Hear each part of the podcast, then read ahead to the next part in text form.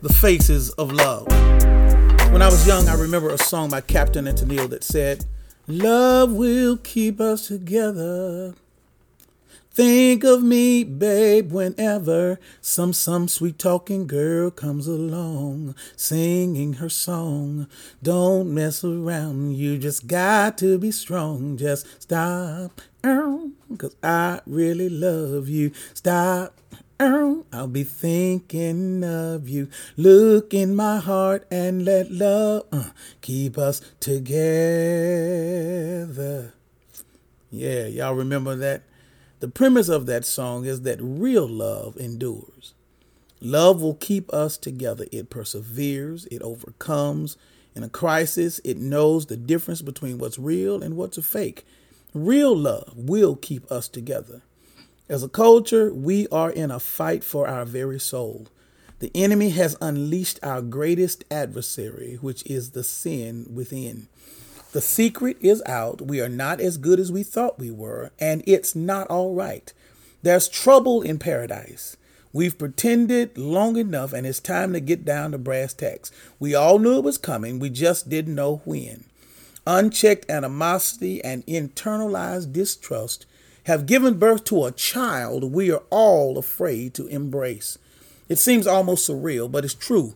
I feel kind of like that old TV game show called To Tell the Truth, where three characters say the same name, but only one is real. Two of them tell the series of lives trying to convince the panel of contestants that they are the real thing, while the, while the real character only tells the truth.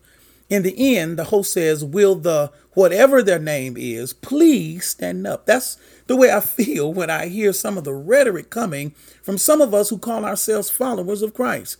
Will the real Christ followers please stand up? Will those who really, really love the Lord please stand up?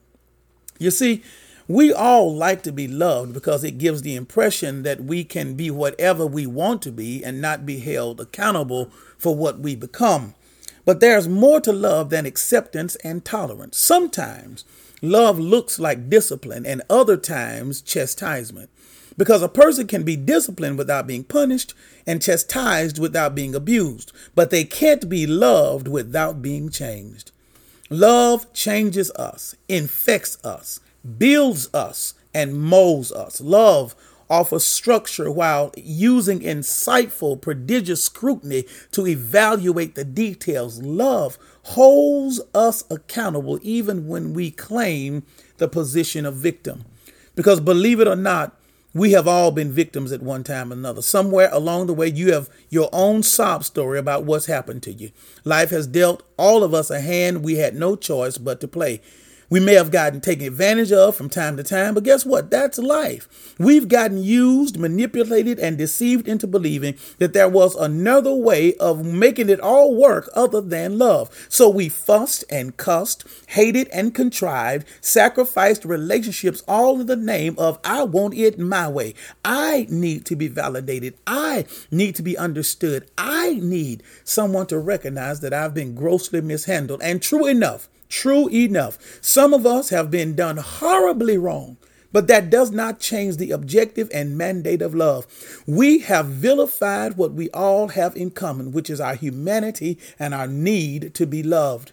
We've forgotten that love has many faces, but one body of proof. Its goal is to make us better, not some of us, but all of us.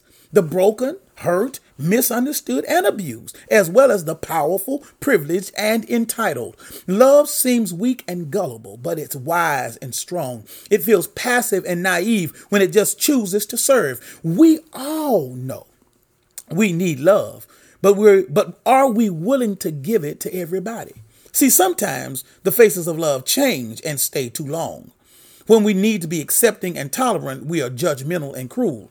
When we ought to forgive and strive to forget, we're busy keeping score, waiting for the chance to make someone feel bad for the mistakes they've made or the hurt they've caused. We all have fallen short from time to time. Just think what it would be like if no one could recover from their mistakes or the bad choices they've made. We would be in a mess. A couple of weeks ago, I talked about the standard behind uh, being loved, and, but I really didn't get finished. We've all heard the saying, nice guys finish last, but Have we forgotten the save, sage words of a man called Jesus? He said, The last shall be first, and the first shall be last. Love carries our indignation as well as our wrath without losing its purpose. It has never been about what love could get, but rather what love could give. Love tends to our needs without turning us into paraplegics. It empowers our decisions while opening our heart. It says, rise when we say, I can't. And if we say, I can't, love says, I'll help you up. That's what Jesus did for Peter when he was sinking and cried, Lord, save me. Jesus extended his hand, and Peter lived to tell the story another day. By doing so, Jesus taught Peter how to do the same. In Acts chapter 2, Peter and John were outside the temple of the gate called Beautiful, and a man who had been lame was begging for money. Peter and John had no money to give, but they did have the love of Christ in their heart. This is what Peter said to the man who had been begging. He says, Silver and gold I do not have, but what I do have I give you. In the name of Jesus Christ of Nazareth, rise up and walk. And he took him by the right hand and lifted him up, and immediately his feet and ankle bones received strength. So he, leaping up, stood and walked and entered the temple with them, walking, leaping, and praising God. And all the people saw him walking and praising God. Listen to me, y'all. I can't help but think that as Peter saw that man, he thought about a dark night when Jesus stretched out his hand and saved him. If you didn't know it, it's dark, y'all. It's dark out here.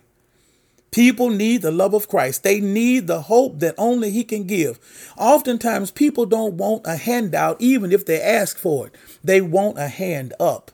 They want to feel the worth of the life they have been given by a good, benevolent, and generous God. What's in your hand may be for the hand of another. Jesus sold life into Peter, and Peter passed it on. There are people hurting and in need of understanding. Guess what? That's what we all need understanding. That's our call. We pass on love. We pass love on. We reach out our hand to another without judging whether they ought to have it. Love says we are one race with many colors, made of the same blood. Love will keep us together. Think of me, friend, whenever some unsympathetic voice comes along uh, singing a song. Don't mess around, you just got to be strong. Just stop, um, cause I really love you. Stop. Cause I'll be thinking of you. Look in your heart and let love keep us together. I'm Dr. Alvin Summers, pastor of East Campus of First Baptist Church, Indian Trail, Marshville, North Carolina, and you've been listening to Soul Food.